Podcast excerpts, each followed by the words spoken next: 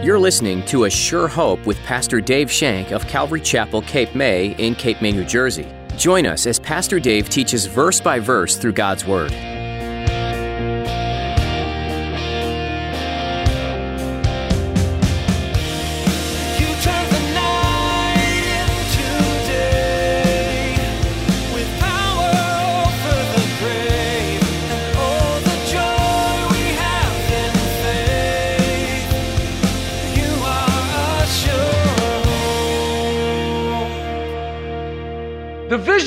The church. Petty arguments, pride, tribal stuff. All these little clans, little clique, these clicky things. Division kills the church.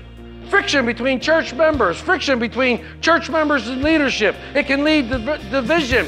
When a church divides, Christ bleeds. We're his body. We're the body of Christ. And when a church divides, Christ bleeds. Christ bleeds.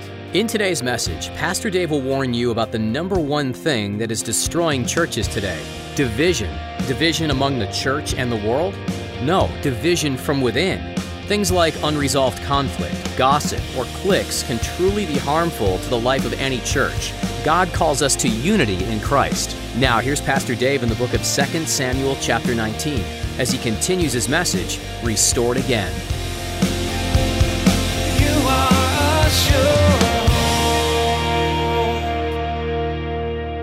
But there's always a chance they might not receive it. David received it. David received this. Let's read 9 through 14. Now, all the people were in a dispute throughout all the tribes of Israel, saying, The king saved us from the hand of our enemies. He delivered us from the hand of the Philistines, and now he has fled from the land because of Absalom. But Absalom, who we anointed over us, has died in battle. Now, therefore, why do you say nothing about bringing the, back the king? So King David sent Zadok and Abiathar the priests, saying, Speak to the elders of Judah, saying, Why are you in the last why are you the last to bring the king back to this house, since the words of all of Israel have come to the king to his very house? You are my brethren, you are my bone and flesh. Then why are you the last to bring back the king? And say to Amasa, Are you not my bone and my flesh? God do so to me, and more also, if you are not commander of the army before me continually in the place of Joab. So he swayed the hearts of all the men of Judah, just as the heart of one man, so that they sent his, this word to the king Return, you and all your servants. God is restoring the nation together again. David is from the tribe of Judah. Naturally, most of them are on his side. That's what split the nation. Most of them are on his side. And some of Benjamin, because it was Judah and Benjamin, and then Israel. All of Israel, the other 10 tribes. But he was restoring David back to his rightful place. And the problem was that most of Israel followed Absalom. But now that he was dead, they had to bury their prejudices and their animosities towards David and recognize that he was still king. There had to be order once again. But this wouldn't be easy. They fell back in two nations. There was bickering and arguing. How come you're not doing this? How come you're not doing that? These nations should have reunited, sent him an, invitation to David to return him as a king. But no, their petty little arguments and their little things became ramped up to a big problem. David knew the difficulty that lay ahead, and he knew he must move quickly. When I read this, the only thing that came to my mind was division kills a church. Division kills a church. Petty arguments, pride, tribal stuff, all these little clans, little clique, these clicky things. Division kills the church. Friction between church members, friction between church members and leadership. It can lead to division. When a church divides, Christ bleeds. We're his body. We're the body of Christ. And when a church divides, Christ bleeds. Christ bleeds. David makes Amasa the new commander of his army. Now, we're not sure if this was a direct hit to Joab because he killed Absalom. Maybe. But it was also a concession to those who had uh, Amasa as their commander. It was a concession. I'll make Amasa So they're like, oh yeah, well wait a minute, he's getting Amasa up there. Maybe we, we can we can we can do this. It was a good thing. What did it do? It helped David sway the people's heart towards him. This is also a good example of grace. David shows great grace to these people as he has before. David swayed the hearts of all the men in Judah, and they were his kingdom. You're bone of my bone, flesh of my flesh. What is interesting here is David doesn't force loyalty. David didn't say, Hey, I'm king, you're not. Either follow me or die. He didn't force loyalty. He did not force loyalty, he didn't command it. One commentator I read likened this to our Lord Jesus. Now, we said from time to time that David could be a type of Christ from various times. Listen to what one commentator said, quote, God will not force his reign on us. We must welcome his reign and he will not force our heart response. Our hearts must be swayed by the work of the word of God and the Holy Spirit. So you see a picture here. David allowing the Holy Spirit to work in these men's heart and sway them towards him. He wasn't forcing allegiance. God will never force your allegiance either.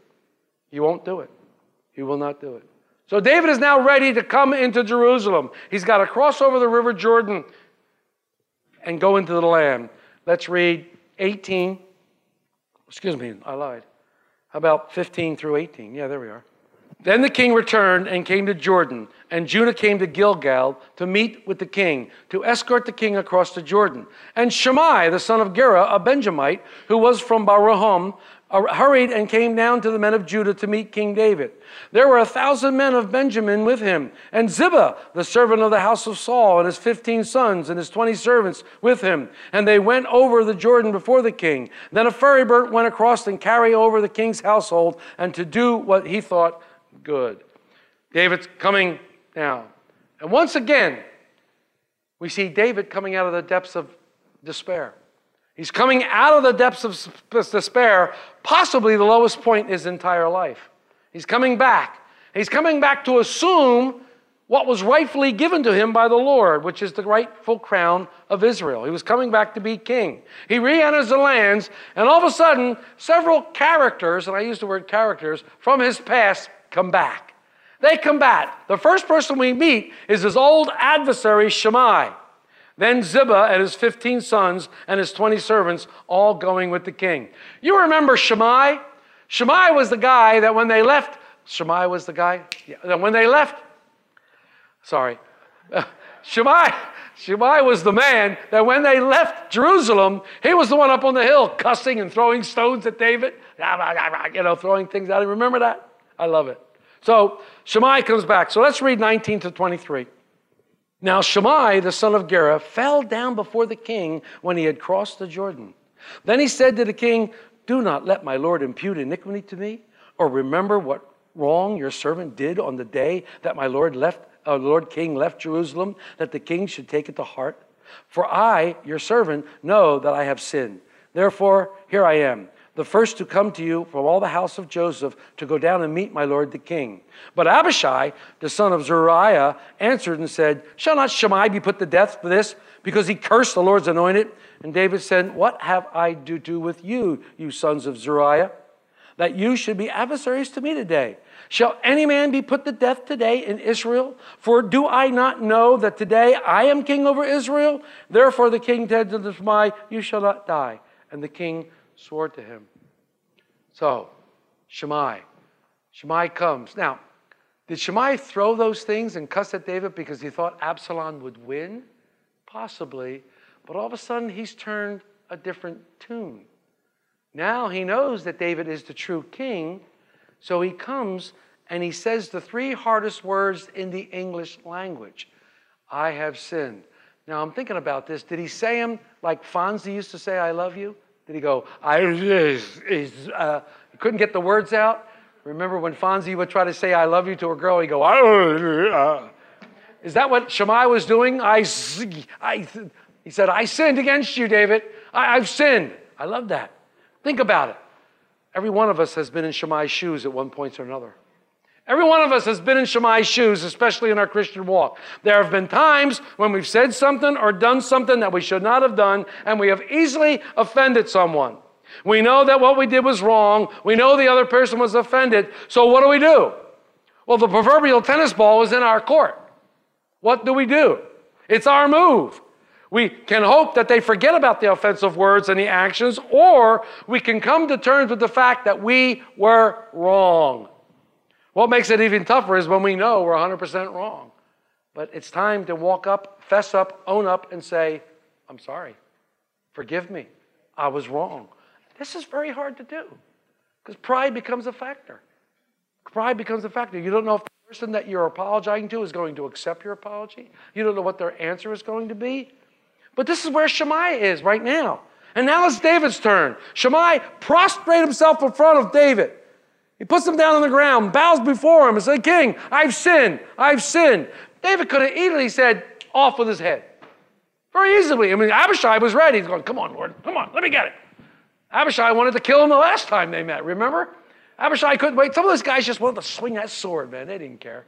Abishai wanted to do it. Let me kill him. David said, no way. David, remember what this guy said? He cursed at you and threw stones. He wasn't swayed by Abishai's counsel to kill the man. And he wasn't swayed by Shimei's taunts and cursing either. Remember that. You have to remember Shimei's position, prostrate before him, humbled himself. He was ready to receive whatever David was going to give him. He could have ran away. He could have bolted. He could have been long gone. But he came to David willingly, fell down before him. And seeing Shimei's repentance, what happened? David was moved with compassion. Likewise, we hope, when we make a mistake, I know you guys never make mistakes. I know that for a fact, so I can speak for myself. So the next five minutes, when I make another mistake, and I come to you and ask forgiveness, I'm going to hope that you forgive me. I'm going to hope that you can forgive me. This is what we do. This, this helps unity. This helps unity. When we take the lower road, this is all that Philippians 2 is about, that Mark's been studying on Monday night. Philippians 2 is about Jesus taking the lower road. He came as a man, came as a man and humbled himself even to death, death on a cross. He humbled himself. That's what it does. It takes humility to say, number one, you're wrong, and number two, ask for forgiveness. Very humbling experience. Very humbling experience. I believe at this very moment that David's now fully focused once again on the Lord. Because I believe if David wasn't fully focused on the Lord, he would not act in this manner. If David wasn't fully focused on the Lord, instead being focused on revenge, he'd have said, Abishai. But no, David didn't do that. See, that's the thing about it. Is that's why we want to be fully focused on the Lord. So when that incident happens, and it may not happen to you, but it has happened to me, uh, both sides. And if it happens, you want to be hopefully that you can come in all humility and you can ask for forgiveness, and you're going to hope that you're going to be received and forgiven. And you're going to move on. I believe that David was fully, fully focused on the Lord. He believed that God was able to handle this guy. He was able to, God was able to handle him and any situation that came up.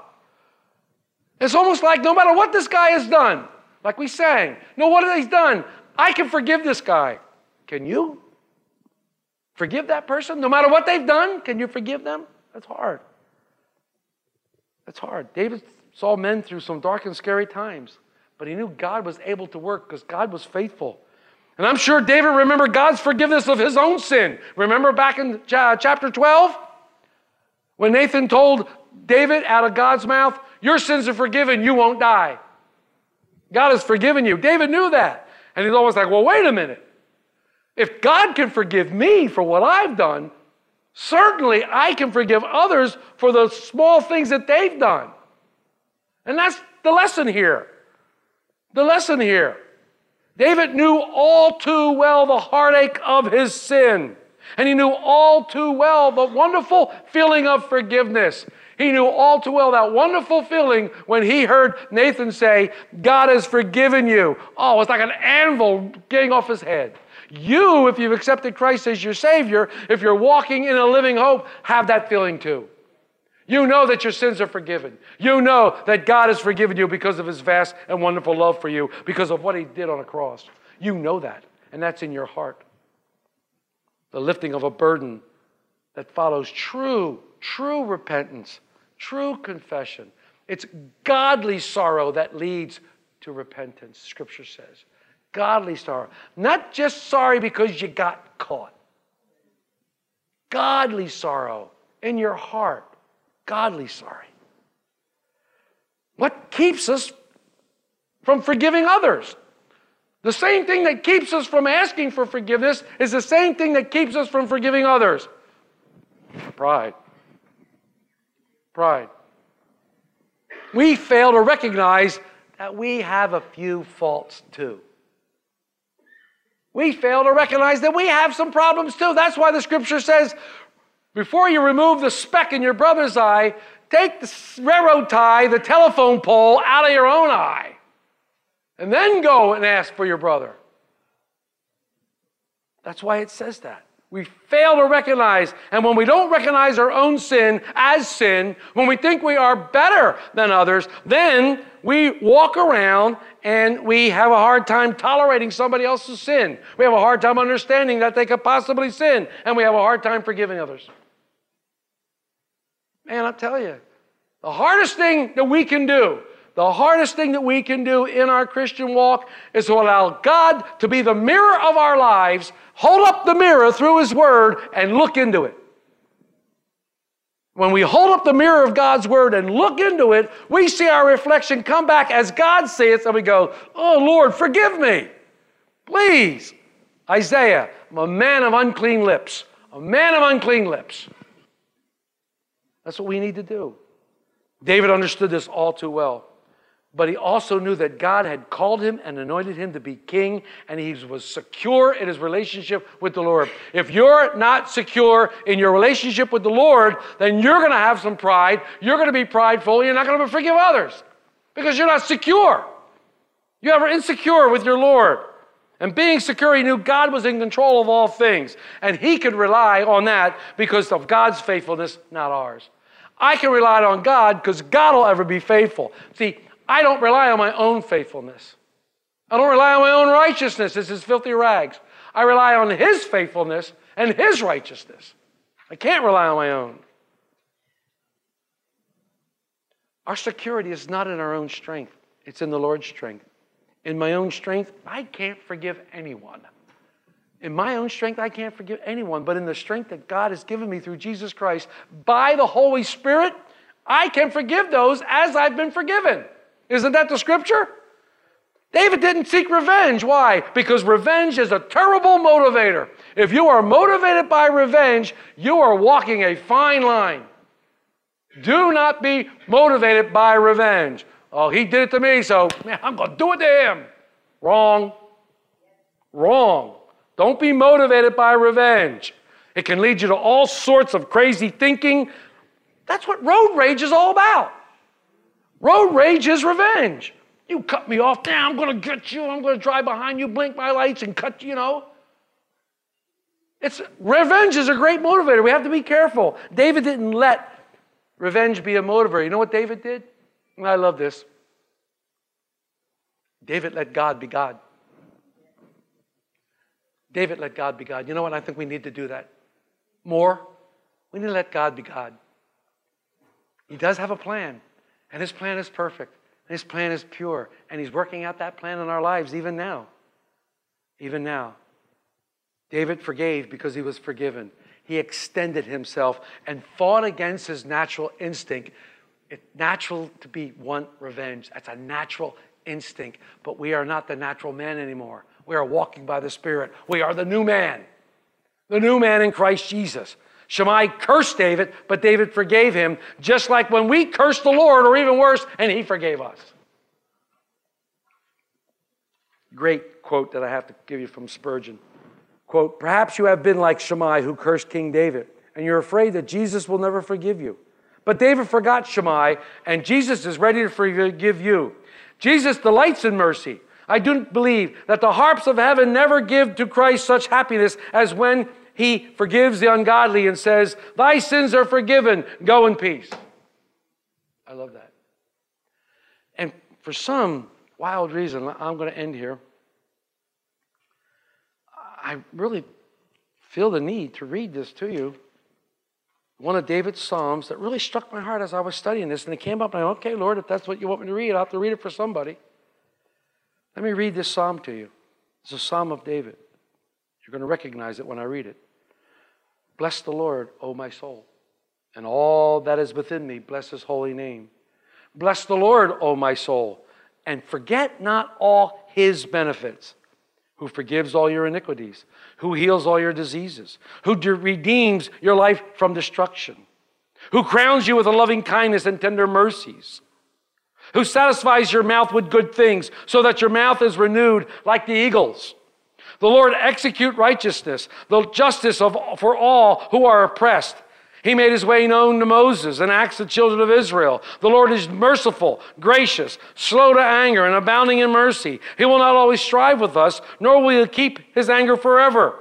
He has not dealt with us according to our sins, praise God, nor punished us according to our iniquities, praise God. For as the heavens are high above the earth, so great is his mercy towards those who fear him. As far as the east is from the west, so far as removed our transgressions from us. As a father pities his children, so the Lord pities those who fear him. For he knows our frame, and he remembers that we are dust.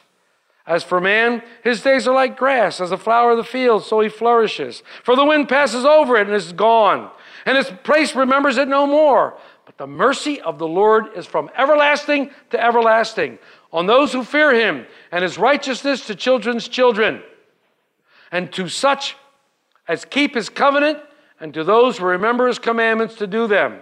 The Lord has established his throne in heaven, and his kingdom rules over all. Bless the Lord, you angels, who excel in strength, who do his word, heeding the voice of his word. Bless the Lord, all you hosts, you ministers of his, who do his pleasure. Bless the Lord, all his works and places of his dominion. Bless the Lord, oh my soul. I don't even need to comment on that. That is so glorious. And it was written by David. It was written by David. Oh, man challenge you to go home, chew on those 22 verses. Just really read them and allow the Lord to expand your heart into what He would like to tell you through those 22 verses. David commanded us to bless the Lord, and David's talking about the inward man. The inward man. Bless the Lord, oh my soul. Inward man, bless the Lord. The outward man is perishing, but the inward man is being renewed day by day. Oh, I love it. I love it. I love it. So quickly we forget the benefits of serving the Lord. And David listed those benefits. We are not to forget the benefits that God has given us.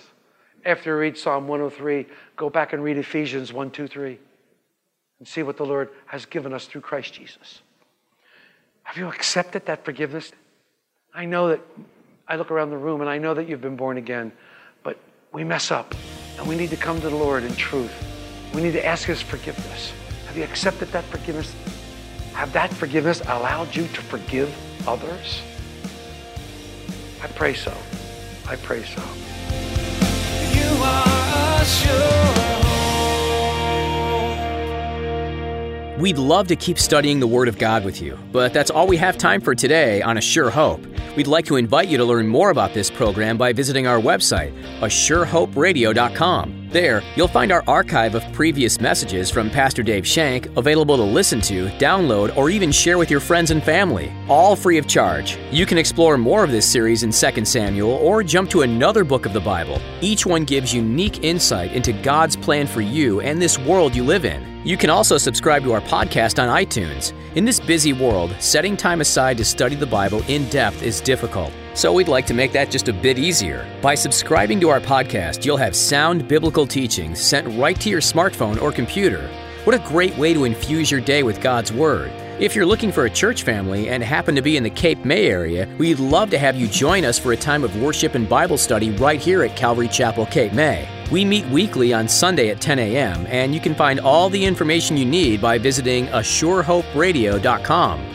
We're gathering in person, but we understand if you're not comfortable with that yet. You can join us for church online through Facebook Live. Just follow the link at ASureHopeRadio.com. We look forward to worshiping with you, either in person or virtually this weekend. That's all we have time for today. Tune in next time to continue this study in the book of 2 Samuel, right here on A Sure Hope.